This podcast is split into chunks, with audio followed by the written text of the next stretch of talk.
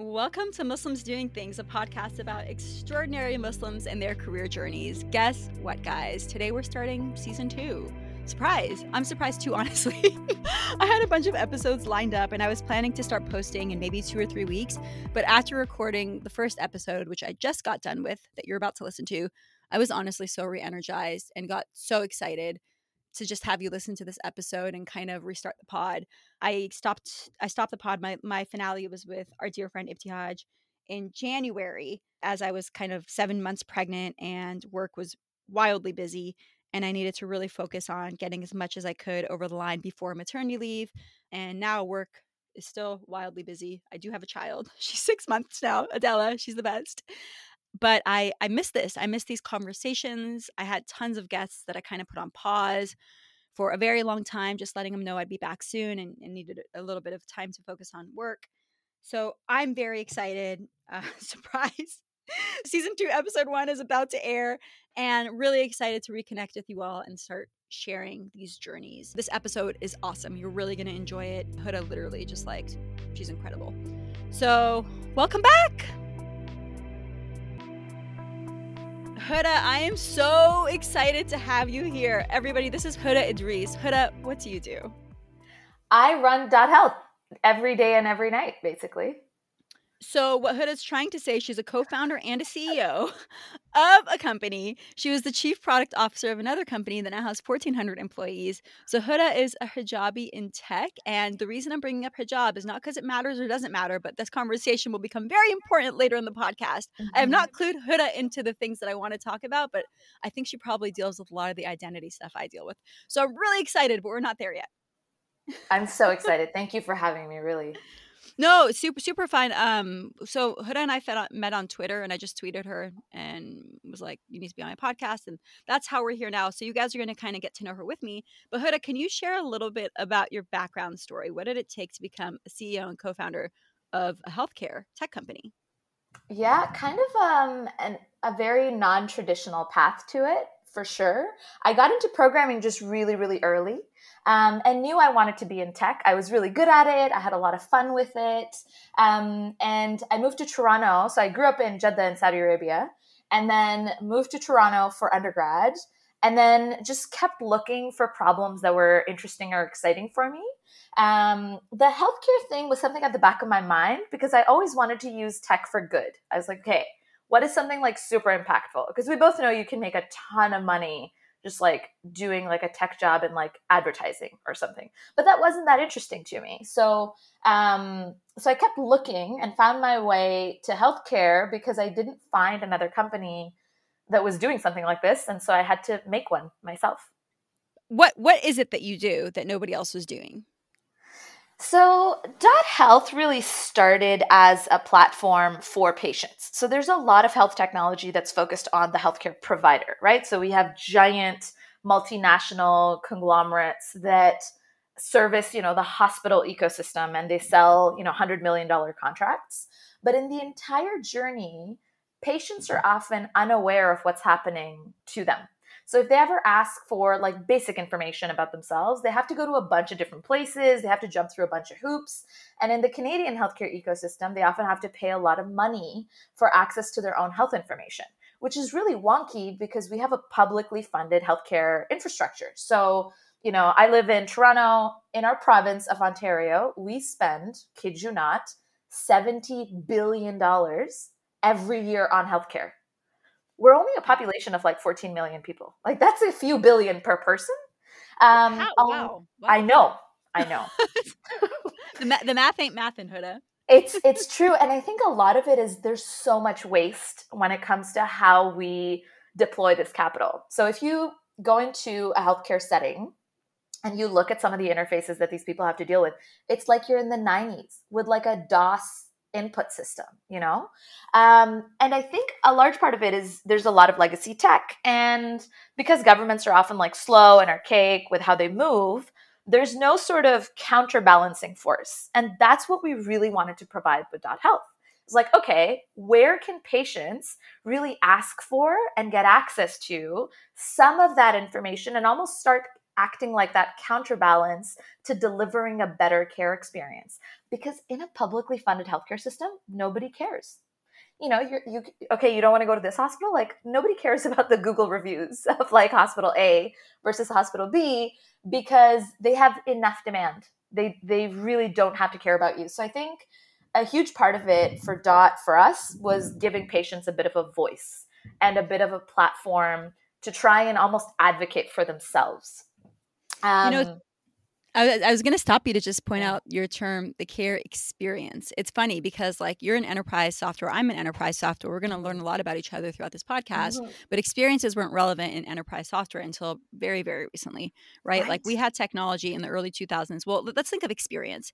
Experience and design in the early 2000s was something for architects, interior designers. It was like high fashion, right? And in the mm-hmm. 2010s, with like the advent of smartphones, there was Facebook, and experience was something limited to consumer applications. And between the 2010s and now enterprise yep. software is like hold up like we need experiences too um, right. um, at our own company we have a vp people and her her whole thing is she provides the people experience right it's not hr it's like the experience for people at our company so experience awesome. is like playing a big role but i also see that your backgrounds in design product and design so i'm, I'm not very surprised as a fellow product and design person mm-hmm. because you kind of look at i think designers one of my former bosses once said this he was like designers live in two worlds at the same time. One world that's like super broken and another that has you know this sort of utopia of experience or, or whatever. And you know they kind of have to straddle those both worlds and try to bring one into the other all the time. And I, I love that because it's so true when you look at some of the enterprise software that you're talking about. Even some of the more cutting edge and expensive one that's supposed to have quote unquote like the beautiful experiences are still really far behind because I think enterprise as a as sort of an industry puts up with a, a much worse user experience than like direct consumers do.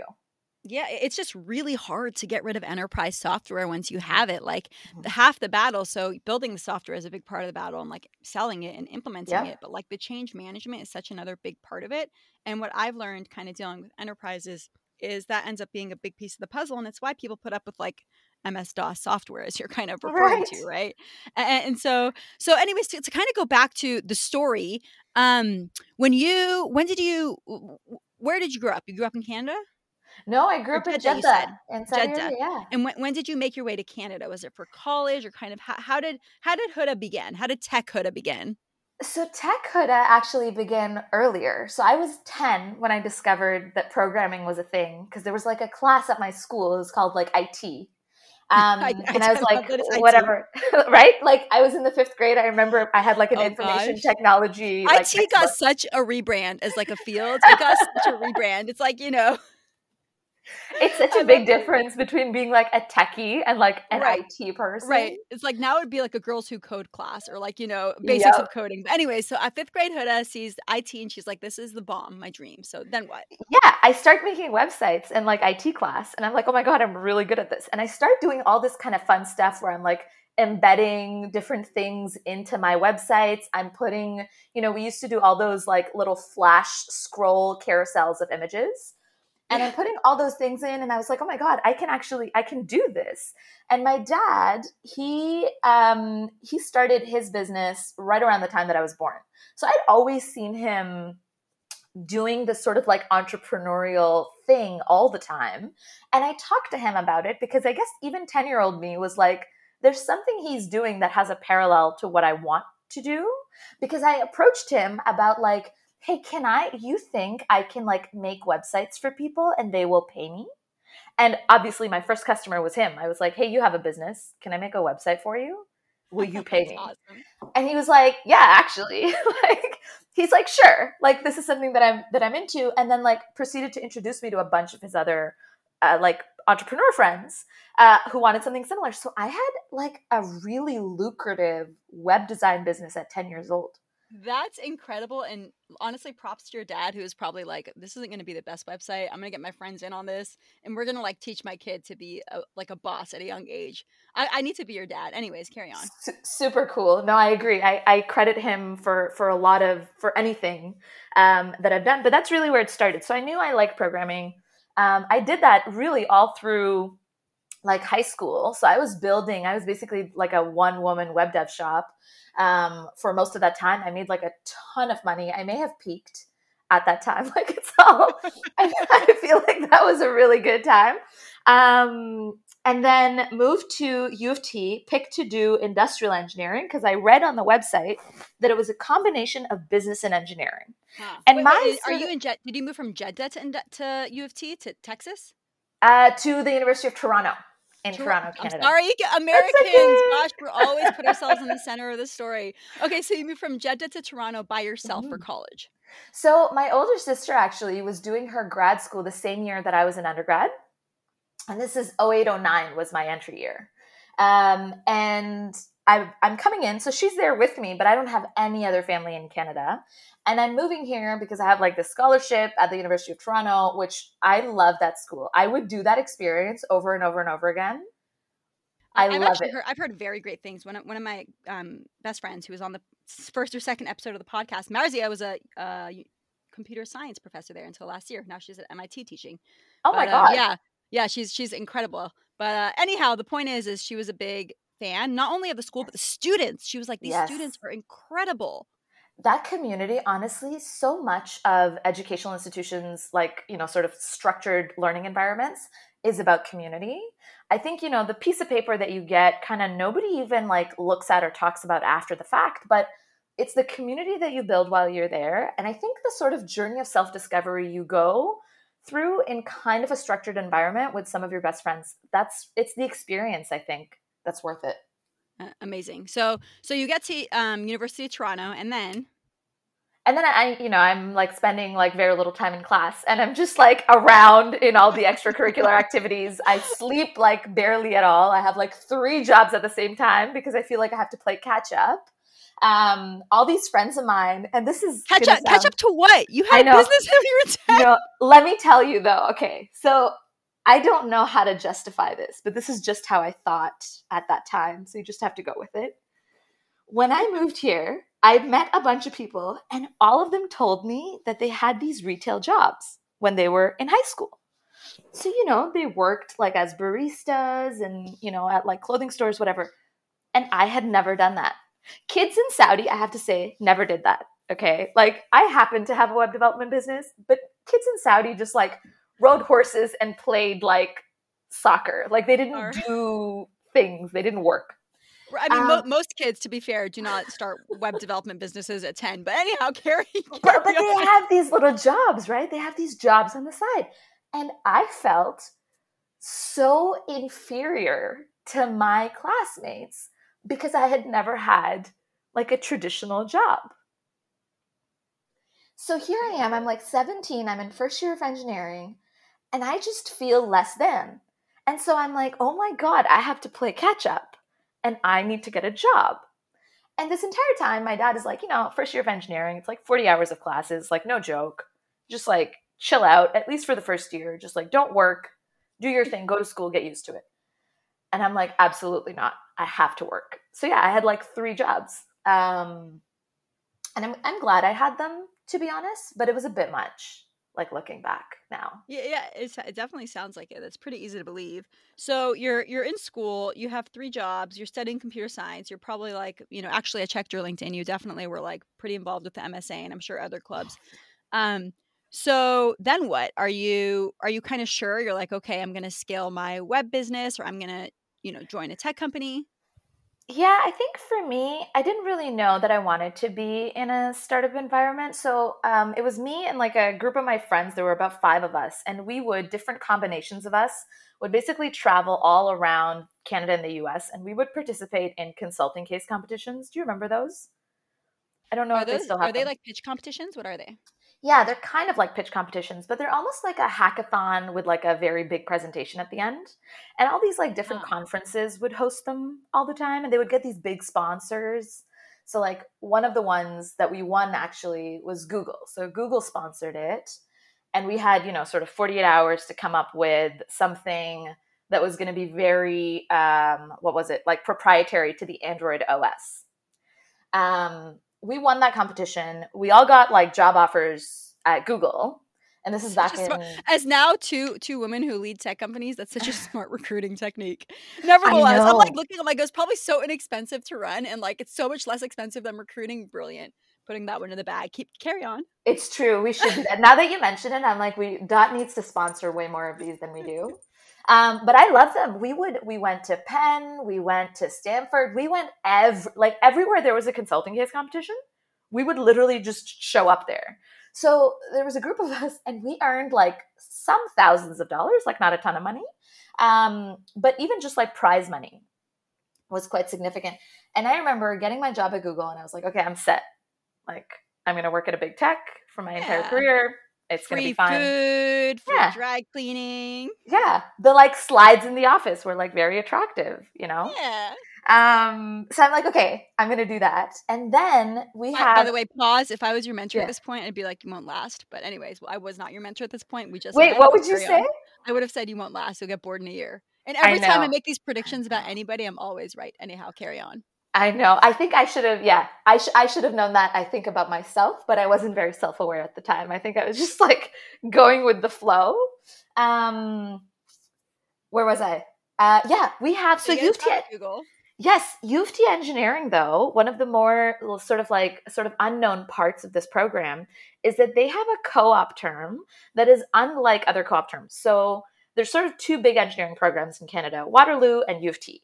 Waterloo does summer co ops. So you're basically working or studying for five years straight. Yes, we have hired Waterloo co ops. Right. Very, so you know. Yeah, we have, we have an office in Montreal because Canada actually does such a good job um, just developing technical talent. I know. And then like exporting it immediately, you know? It's awful. I'll stay out of that conversation, but yeah. Anyhow. But we um at U of T, we basically have 16 month co-ops. So you take a year off school and you just work somewhere for a year and a half. And then you go back and you finish your fourth year and you graduate, whatever. So that's just the way the program is set up. And when we had that, basically Google I had a Google offer that was going to be, you know, in their it was in their UX program at the time and it was 4 months and then they had to renew it every time for my 16 month period. At Wattpad, which is where I ended up going, that was a startup in Toronto. Literally 10 people. It was like in the middle of kind of, you know, at the end of the subway line in like a dinky little office. And Allen Lau at the time was recruiting and, you know, I'm kind of showing up and I'm pretty, you know, I'll say I was like pretty cocky at the time because I had like an offer in my back pocket and I'm like, I don't need any of y'all. So I, uh, you have to sign up for a bunch of like interviews that you want. And I signed up for one. That was like the, the level of my arrogance at the time. I was like, I don't need any. Like people were literally in like, you know, 30, 40 different interviews. And I was in one, and that was Wattpad, which is a storytelling platform online where you can do basically serialized publishing of your book if you want. And there's a huge audience and it's global and it's great. So I walk into that, and because I'm so arrogant and because I have this offer in my back pocket, Allen is kind of pitching me on this job as a QA analyst, which sounded super boring to me. So I was like, okay, listen, I don't want that job, but here's what I do want, and I want you to make it happen for me. And I'm like 19, like I'm very young at this time. But, but like, also 10 years into a career, which shows kind of the importance of trying anything early because you learn how to negotiate. Ridiculous. But like, just imagine the arrogance. I wouldn't do that today, I don't think.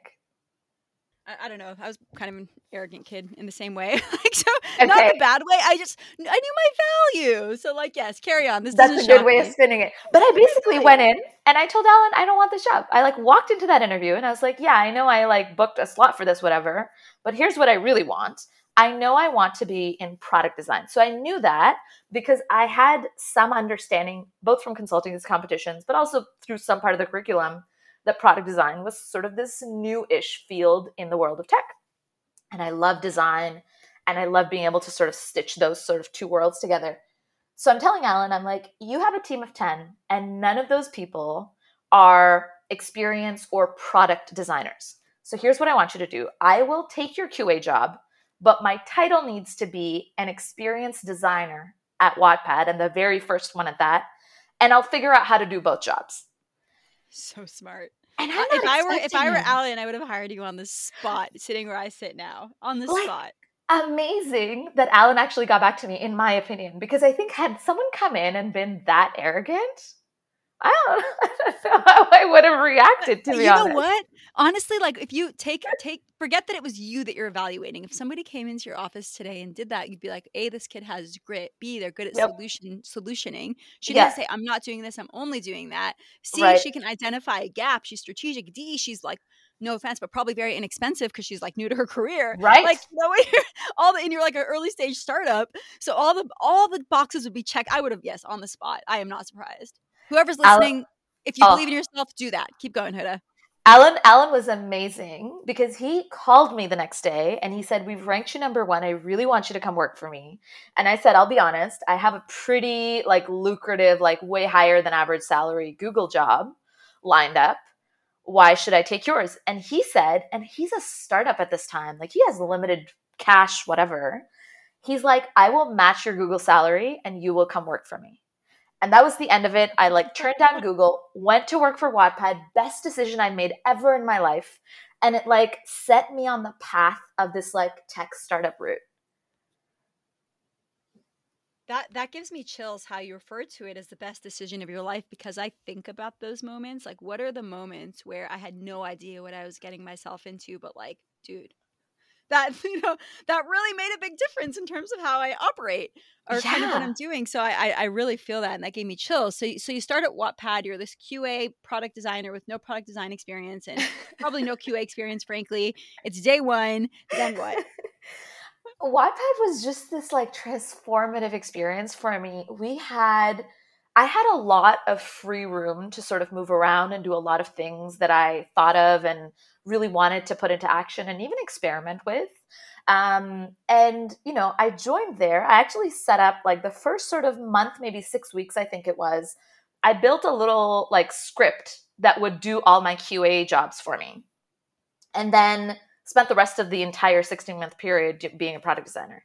I hired my own boss. We built the team out, the design team out from just me to about, I think it was 12 people by the time I left.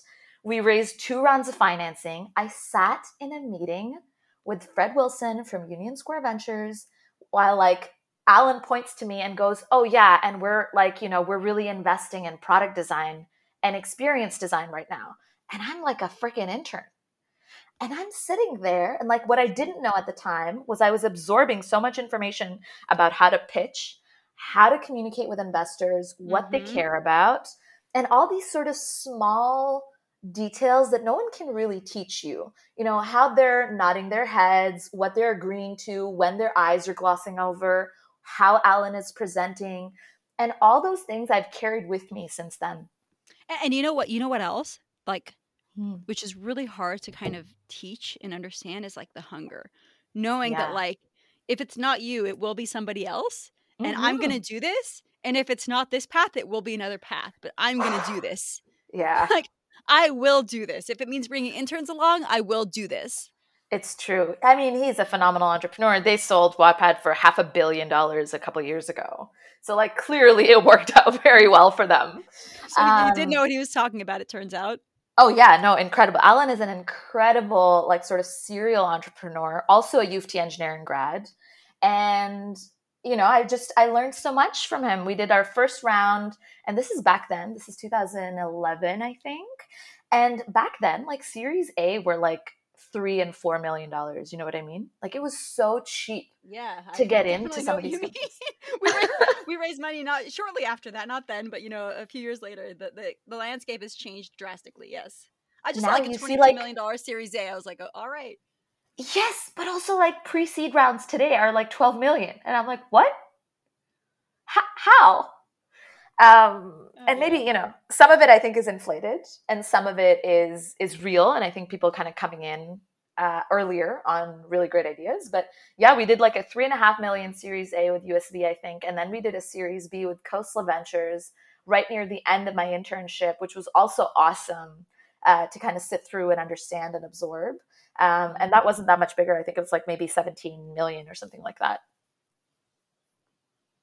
That's amazing. So you graduate college, you've been at the startup, seen it grow, two rounds of funding, what do you do then? I'm sure Allen's like, dude, come on full time. Do, do you take his offer? I'm just assuming that's true. I'm sure it's true.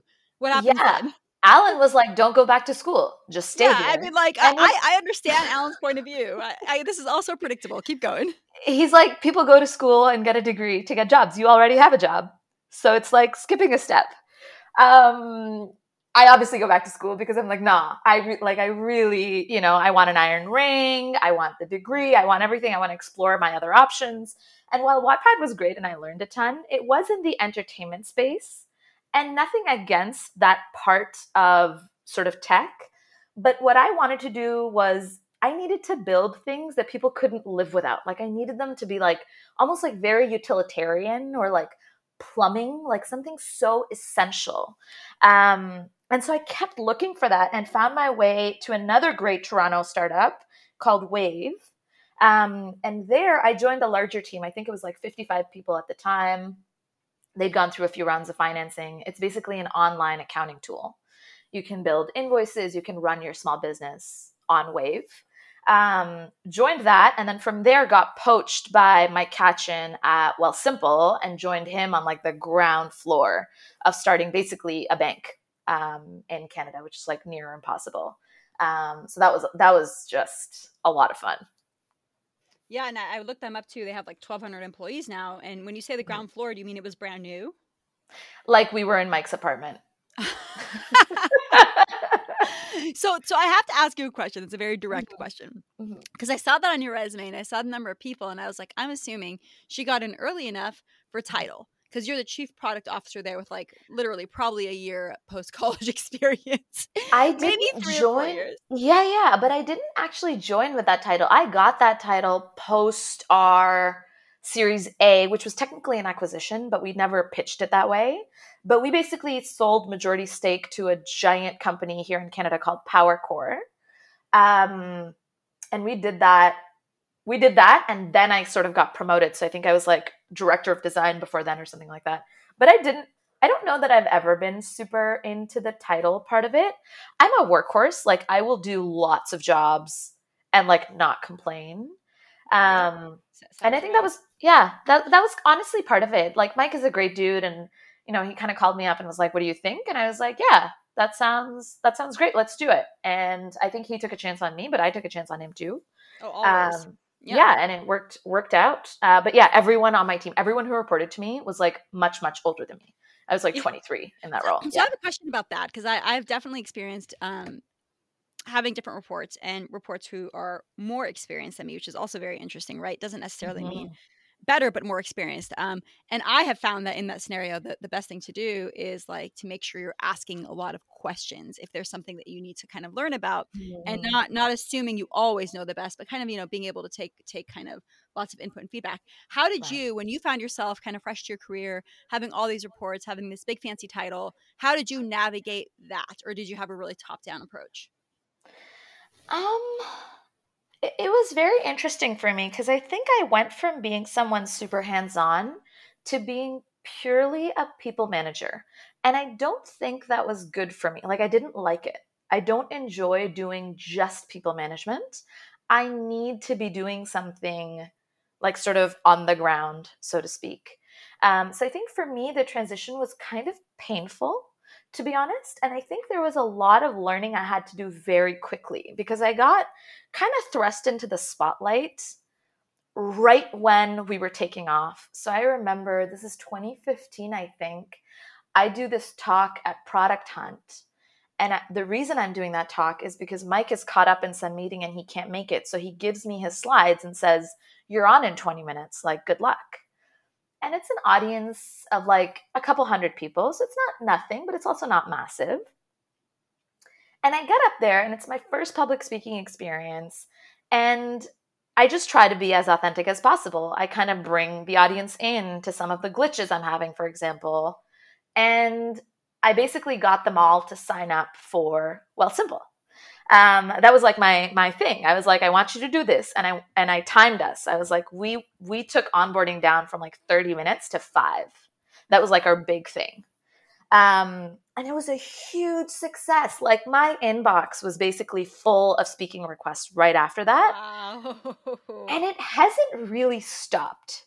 So it was a very jarring, I think, sort of transition um, for me because I didn't know what I was getting myself into, and I I think in some cases I wasn't really ready. And I, I don't know if I could go back and do it again. Like I kind of wish I'd l- learned a bit more or been a bit more self aware. Like I have a distinct memory of speaking at you know this panel and someone asks me like hey you lead a temp- team of mostly men what's that like and i this is so embarrassing now thinking about it but i was so naive and so stupid that i literally answered i was like you know at Wealthsimple we really don't see gender it's all mm. the same i said that and I was you like, were you like know, fresh out of college. Like you had work experience, but you had some life experience to make up for. That's okay. It was rough. Like I think about it and I mm-hmm. cringe now. I was like 24 and I just Yeah.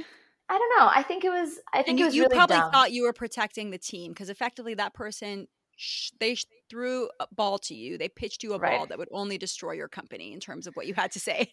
Like you were either going to elevate yourself and put your company down or admit fault for your whole company. So it was a messed up question to ask a 24 year old if you were asking me right? The only only thing you could have done was swerve around it, and you just didn't have the skills to swerve swerve because you were early in your career. Like it, it makes sense, and that person was pretty screwed up for asking that. Maybe I think I think they were valid in asking that. I'll be honest, and I do think I had a bit of learning to do. And I think had I been a little bit more self aware, I would have handled that question better and more authentically. Which, to be very honest, is my entire brand. Like, yeah. what is happening is what you're gonna get. Like, I'm not gonna put up some facade. I'm not good at that. I'm not very diplomatic. I'm like super straightforward. And I think that's the thing that works for me. My issue at that time was I hadn't actually, I didn't have enough humility to do the learning that I needed to have that role in that time if that makes sense. Right. To say like we need to expand the way we hire and work on the protocol right. and the but I think that's where I'm saying like maybe they assumed that you had purview over that because maybe by then you did uh-huh. have the big fancy title, but I think right. the reporter definitely had an end goal. But you're right, like that there clearly was an issue to right. make up for. And when you're when you're moving really quickly, sometimes right. those issues either make it to the back burner, or they don't make it to the front of your, you know, your your top of your desk.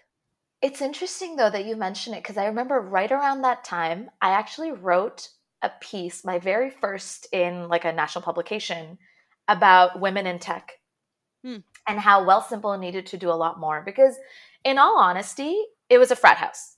I worked in a frat house for like a couple years.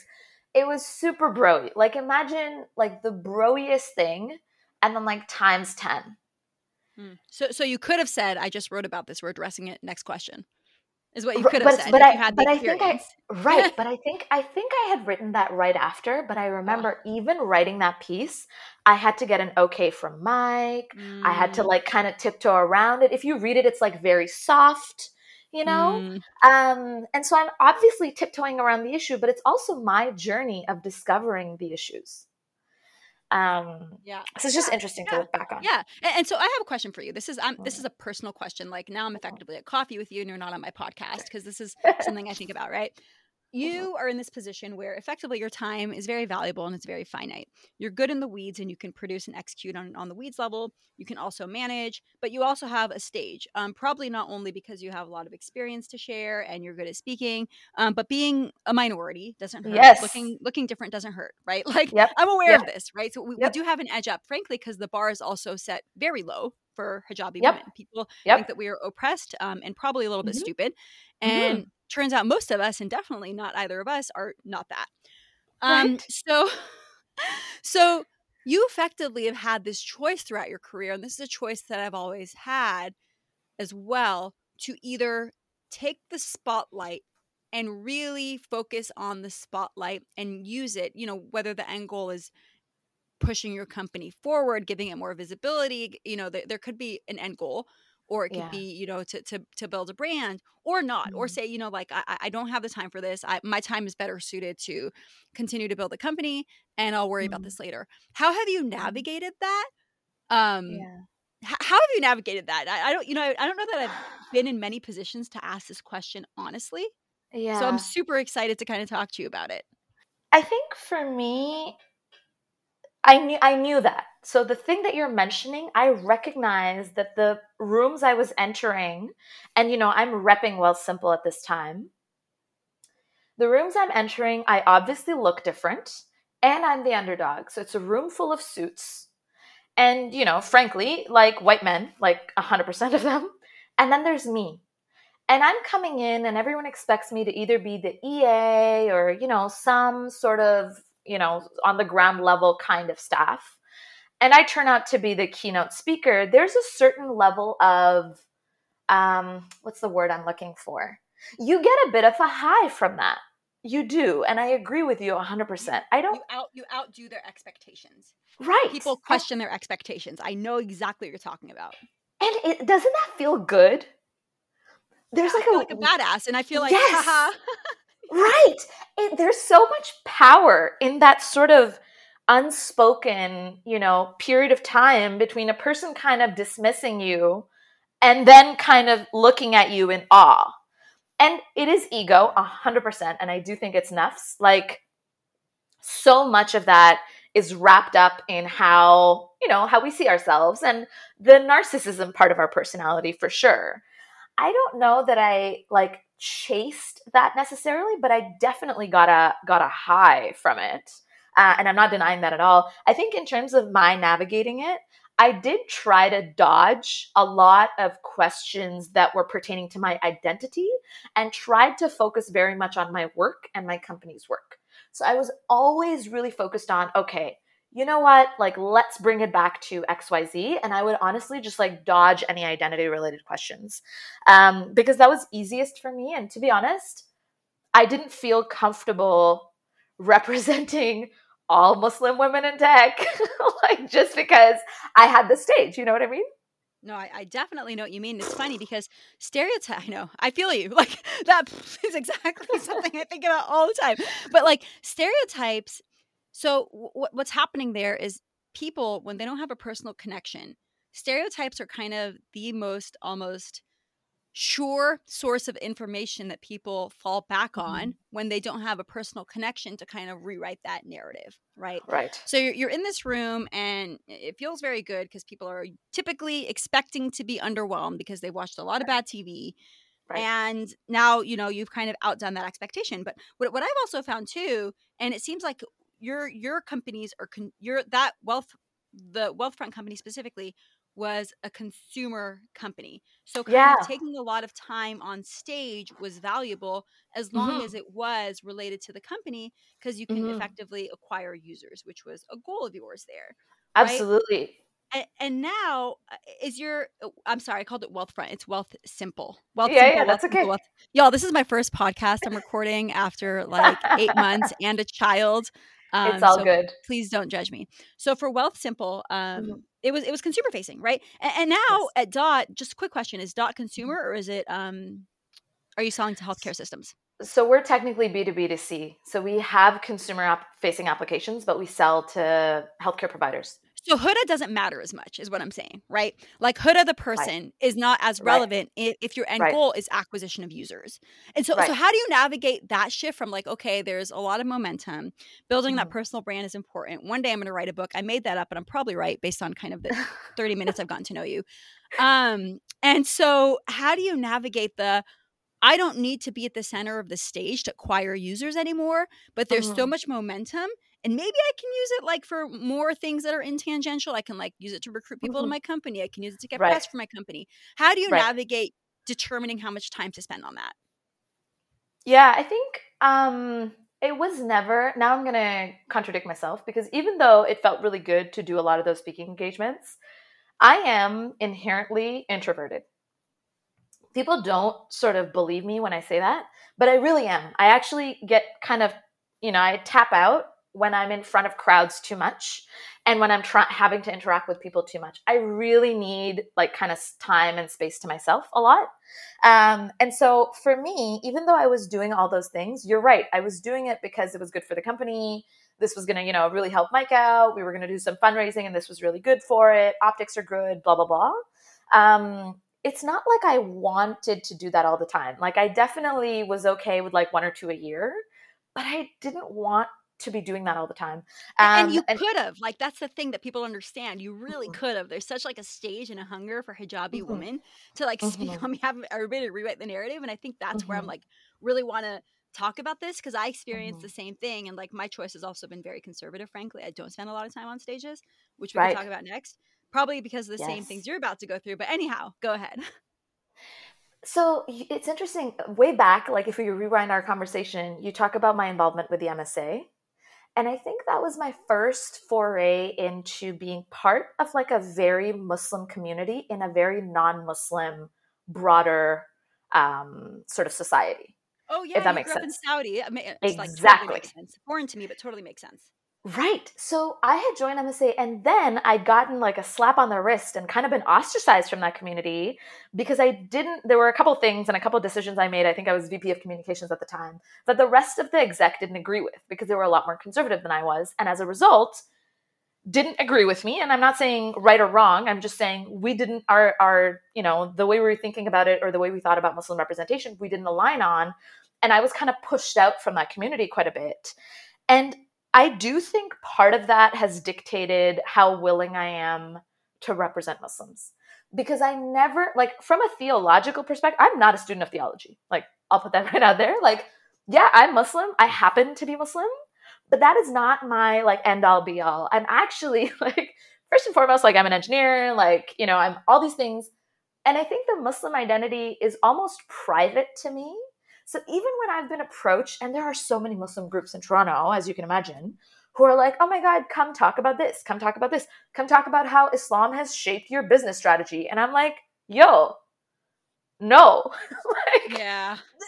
that's, they're not Yeah. related for me. Yeah, it's it's just like a part of my identity, but it's not the platform that I'm using to like brand or present myself, so to speak. Not because we're ashamed of it, but because they're just very different talk tracks, right? Absolutely. They're very like the acquiring customers for a healthcare technology company by getting a bunch of people in the audience to pull out their phones is a very different conversation than like I wear hijab, I'm Muslim, I'm very proud of it. They're they're two conversations that are valid, but they got to be separate conversations. And I think we're Mhm. we see a lot of and i respect and i like stand for a lot of women who have been able to take the identity and turn it into a full-time career i know many women like this and i'm a-okay with Right. it right but like Right. but that is not me it could be it could have been it still could be but it's just not me like i need a- to focus on my company like we are in the thick of it You are literally the only person I have talked to who has been through what I've been through, which is wild to me. i know Because- i know Because I know so many Muslim women, and you are so right. So many of them are more inclined than I am or you are to talk about how their religion has dictated their entire career, which is just not true for me. Like, I- I really want to be in the camp of, you know, I'm a really good technologist, and oh, yeah, I happen to be Muslim, and I happen to be Muslim presenting.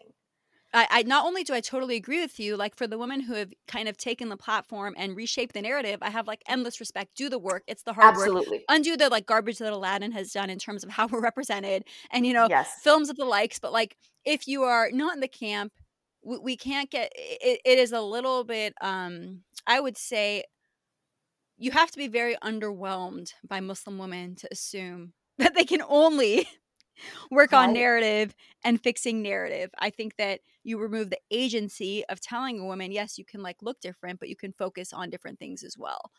Um, Yeah. a- and, it sounds so basic, but it really is a truth and a reality. And like, I, I pay attention to this, right? Like, I, I kind of Yeah. see the different stages that Muslim women or other minority women are given and the conversations and the topics that they're allowed to address or kind of, you know, encouraged to address. And people complain left and right about how tech is homogenous and yada, yada, yada. But like, right. y'all are pulling the same people up on stage too, right? Which is, you know, True. talk about the same things. And, and so I, I, I, I kind of like it's interesting because a lot of the questions I was asking you, I was mostly asking from my own frame of reference, my own point of view. So I don't know, like when you were probably starting a company, I'm probably a little bit older than you, um, probably in the five ten year range if I had to guess, but I'm not sure. Um, when when you were I'm 31. so yeah, so I'm in my mid 30s. So yeah, that's just about right. Probably five years older. And so I went through an experience where I went viral from hipsters, Muslim hipsters, where I was like skateboarding in Oh. heels. And it was a whole, yeah, that's me. So it was like a whole lot of cool. Yeah, I didn't even know. I know because it's not my brand, which isn't a bad thing, but it's like, you know, it could have been. So I had this like opportunity to be like, okay, I can like run with this. I can be in the Right. identity space forever and I could probably do a really freaking good job. Right. Like I could just produce like killer media. I can write books, I can write articles, and I can fight the good fight of like stop thinking we're this like a single thing because it has serious effects, whether it's you know lack of opportunity or hate crimes or Ah. blah blah blah. I could have like run for freaking mayor or even Congress. Like that was a path that was very much in front of me, and I kind of thought about. It's funny wow. when that happened is when we started, or well, not when we started our company. When I met my co-founders, there's four of us. I think you're a solo founder, right? I am, yeah. yeah. So there's four of us, and I was like, okay, it's it's really this or that. like, like I can do a little bit of that, but if I'm going to do this, like I really have to do this, and that's kind of Yep. the decision I've stuck to, and I'm I'm, I'm happy I stuck with it because I really like what I do. Right. Um, but anyway, that's that's that's on that. Yeah, I think I don't know that I thought of so I never went viral. So you're like way cooler than I am on a number of different fronts, but I ne- I was never skateboarding in heels, you know. I'm like a very mm-hmm. avid skydiver and people are like, "Oh my god, hijabis can skydive." Like this is something that I come across, but I've definitely not gone viral for that ever. I, I mean, you maybe you should. I'm I'm impressed, but anyways. There's actually a lot of hijabis who are skydivers. I don't know why, but I found that at my parachute school, and I, I find have a that to be guess. I have a guess. So. Ibtihaj, my friend Ibtihaj, who's like the Olympian, Yeah. went into fencing because the uniform is very hijabi friendly. Sounds sounds the Ah. same with skydiving. Just gonna Oh put it out God, there. You're right. You're right. I think that's right. It's like you know you don't have to like kind of modify, but anyway. Also, it sounds exhilarating. I've done it once, um, but I'm It's sure incredible. It's it's so much fun. It feels like flying. I like love flying. I've always loved flying. Right. I mean, you, Um, you you are flying, but you just you know hopefully flying safely. But anyway, Yeah. so so we were talking about identity. We were talking about um, I never wealth had that fork in the road though. The one that you're talking But, about. but you I- do. You have it every day. Maybe it wasn't as distinct, but you Right. have it every day, right? You probably get like 20 speaker requests, and for every 20, Right. maybe accept two. You could Right. accept all 20, and that's the fork in the road. right. And then Huda is like a household name, right? right. But then your company suffers because household name. Absolutely. And you know what's interesting is my um, CTO at the time, this is a couple years ago, she actually pulled me aside and was like, you need to not do as many speaking requests. And I wasn't even doing that many. Interesting. Like I was doing maybe like, you know, maybe 12 a year, which is about one a month, which doesn't seem that much, especially for a CEO. Well, and if you're like me, you're talk your talk tracks are the same. So usually it's like Mhm. one heavy lifting mental exercise that's like maybe 10 hours a year and I just work off of that over and over again. I do a lot of I do like a variety of them and I do I have the tendency to like customize a lot of my talks and I would do a lot of them like about half of them would be like very public facing at like conferences Mhm. and half of them would be in like private sort of exec team forums for like large farm techs for example um, so it was very different for me because i had to i did have to put together like way more than 10 hours of work a year on them for sure Yeah. Anyhow, so you made that choice once a month. She said, "Hey, dude."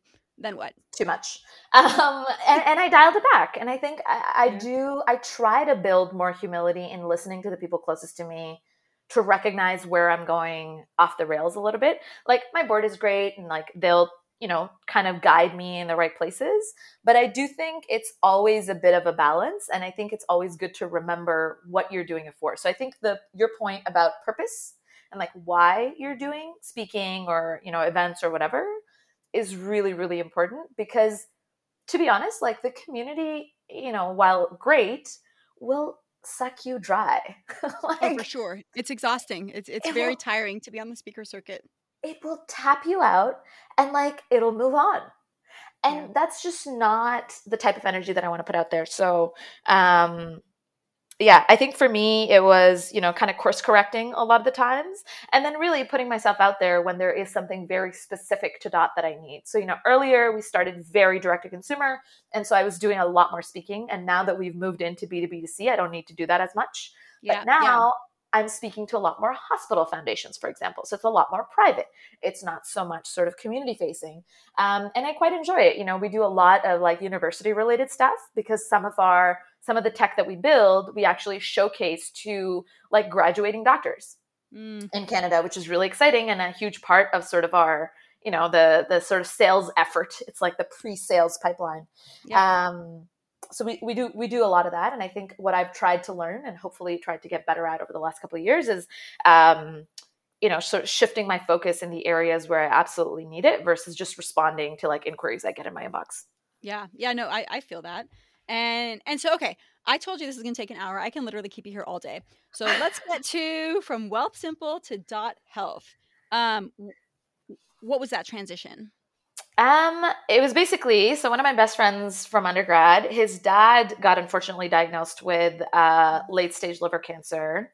Um, and you know, he he and I were chatting, and he was like, you know, like he was kind of ex- almost describing his dad's patient experience. He was shuttling back and forth between a couple of doctors, and you know, I was a programmer, and I was like, oh, actually, like I think I can do something about it. And in my own sort of like engineering way, I built a little web portal, basically dot version zero. Um, it was this like dinky little software. I built it off like a Heroku instance. And then all it did was it mapped his cancer marker progress. So I literally took all of his like lab results and then I plugged them into a spreadsheet and then I made a little view for it. Not that crazy. And I actually thought that it existed already. I knew nothing about health tech in general. I was working at Wealthsimple at the time. I was doing like three people's jobs at the same time and kind of you know had like very little spare cycles but i i did this because it was meaningful and impactful and i think that is something that kind of clicked for me. The date, so okay, the, you know, so this friend of mine, his dad, I'm like building the software for him.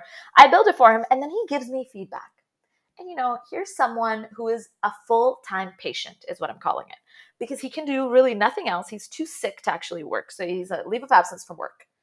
And all he's doing is he's shuttling back and forth between different like healthcare providers and so he's always giving me feedback. And every night I would basically kind of take his feedback, filter it, and then make changes to my app. And he starts to find it really useful because he's literally using it. Like that is his dashboard to see how well he's mm. doing every wow. day. And then, so in a chemo environment, you're all kind of sitting together for like an hour or so.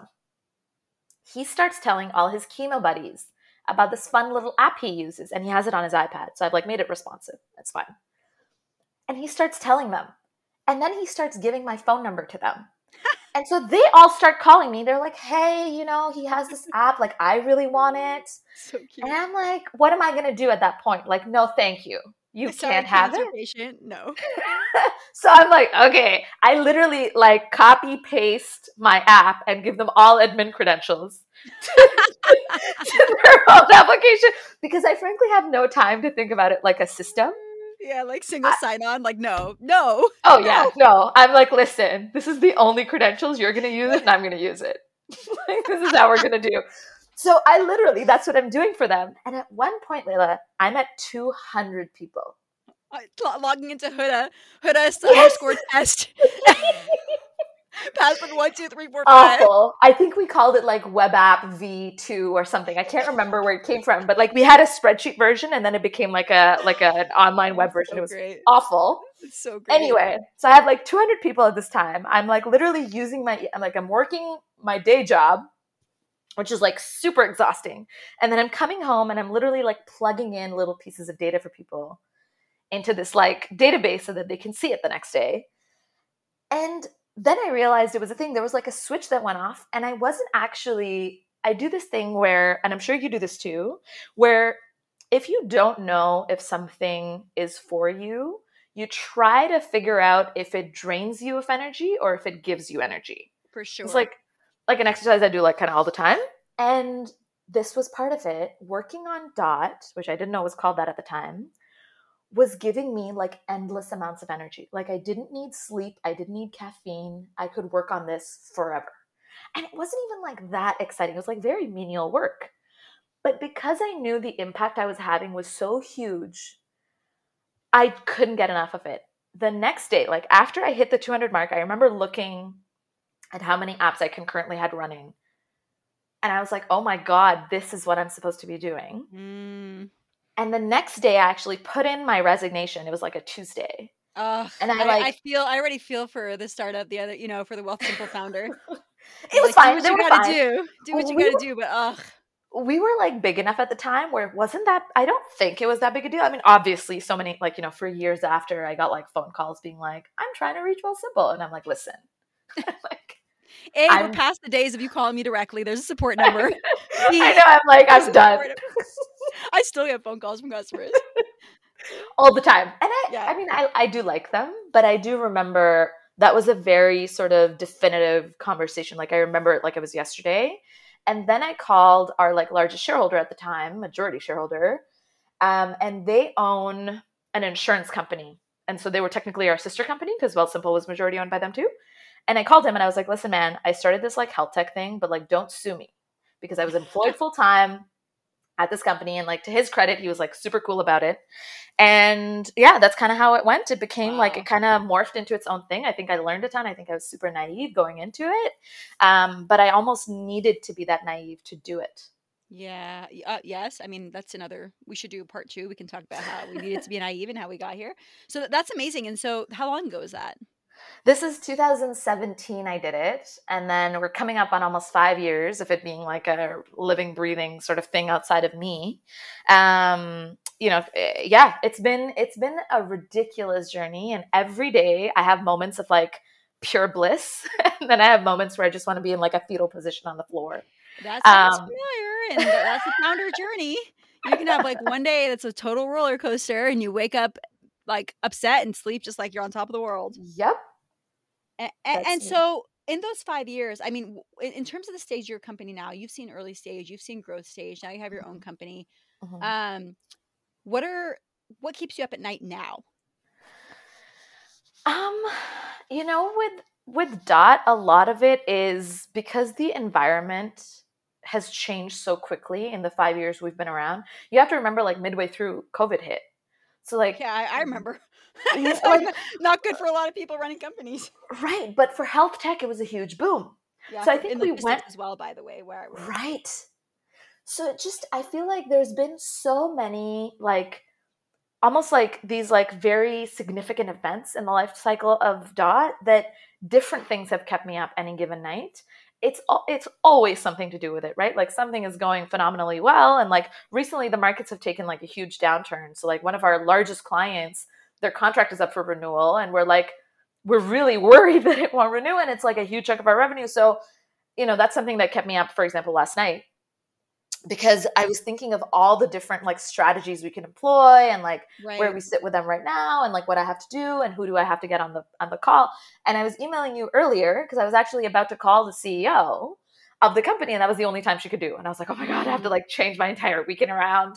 Um but that will that will just happen. It like this company runs my life for better or worse. That sounds very familiar. I'm also just looking your email. I'm sorry I missed it. I'm sorry That's okay. You missed totally missed that. Um, okay, so so I, I mean, you know, it's funny. You, you said something about how you, you, question if things give you energy or not. This is the first time I'm recording this. I'm probably going to post it tomorrow because I'm so excited, even though I was initially going to give it a few weeks.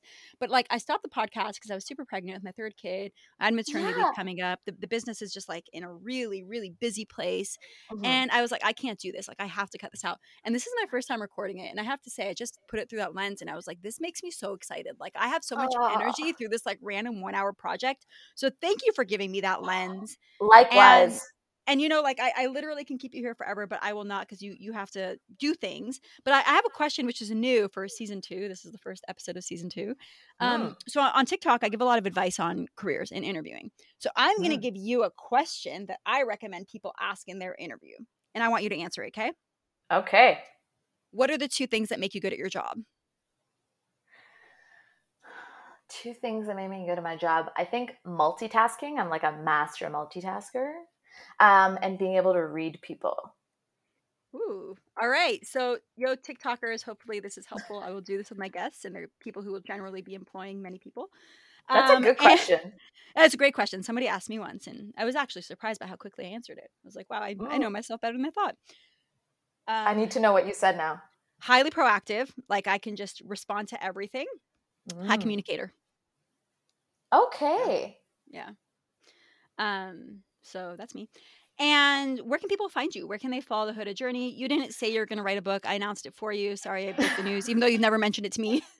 if you do write a book, if you you know talk about things, where where can people follow your journey and the dot journey? It's so funny you mentioned a book because I was like, all my friends have written books now. I don't. Ha- have you noticed this? Like Girls, everyone around you. Yes, yes, yes. Okay, and and, and it's yes. definitely made me question. I'm like, what should I write about? Yes, yes, yes. And actually, before you answer that question, I just put a goal in for the next like five years. Mm-hmm. Me and you need to be on a panel together. And I don't care for panels. I'm not on yes. a lot of panels, but I was like, how dope would it be? And how much would we just like flip the room on its head if you had two hijabis in totally different spaces okay. who built and run companies on a panel? So this is a personal goal of mine. And how, where can people find you? Okay, sorry about that. I need to tell you the funniest story about that exact topic. Remind me later. I will tell you. Tell the. Can you tell the audience? You can't just leave them hanging. I, I, mean, I guess I could. I'm going to shorten it a little bit, but basically, no, I, I, don't have to go. I feel like you probably have to go because I took an hour. I, no, no, no. I'm okay. But basically, I was asked by a dear friend of mine to be on a panel for someone that she knew. And often the warm referrals, I kind of have, you know, you kind of have to do it. Like entertain it, right? So I'm talking to this guy, and he's like, you know, we're thinking about having a fireside chat. We're going to do this. We're going to do that. Who do you recommend we have on the other side of you? And you can either be the interviewer or the interviewee. And this is, mind you, I remember what was it? it they were raising. It was like a fundraising event, um, and it was for a Muslim audience.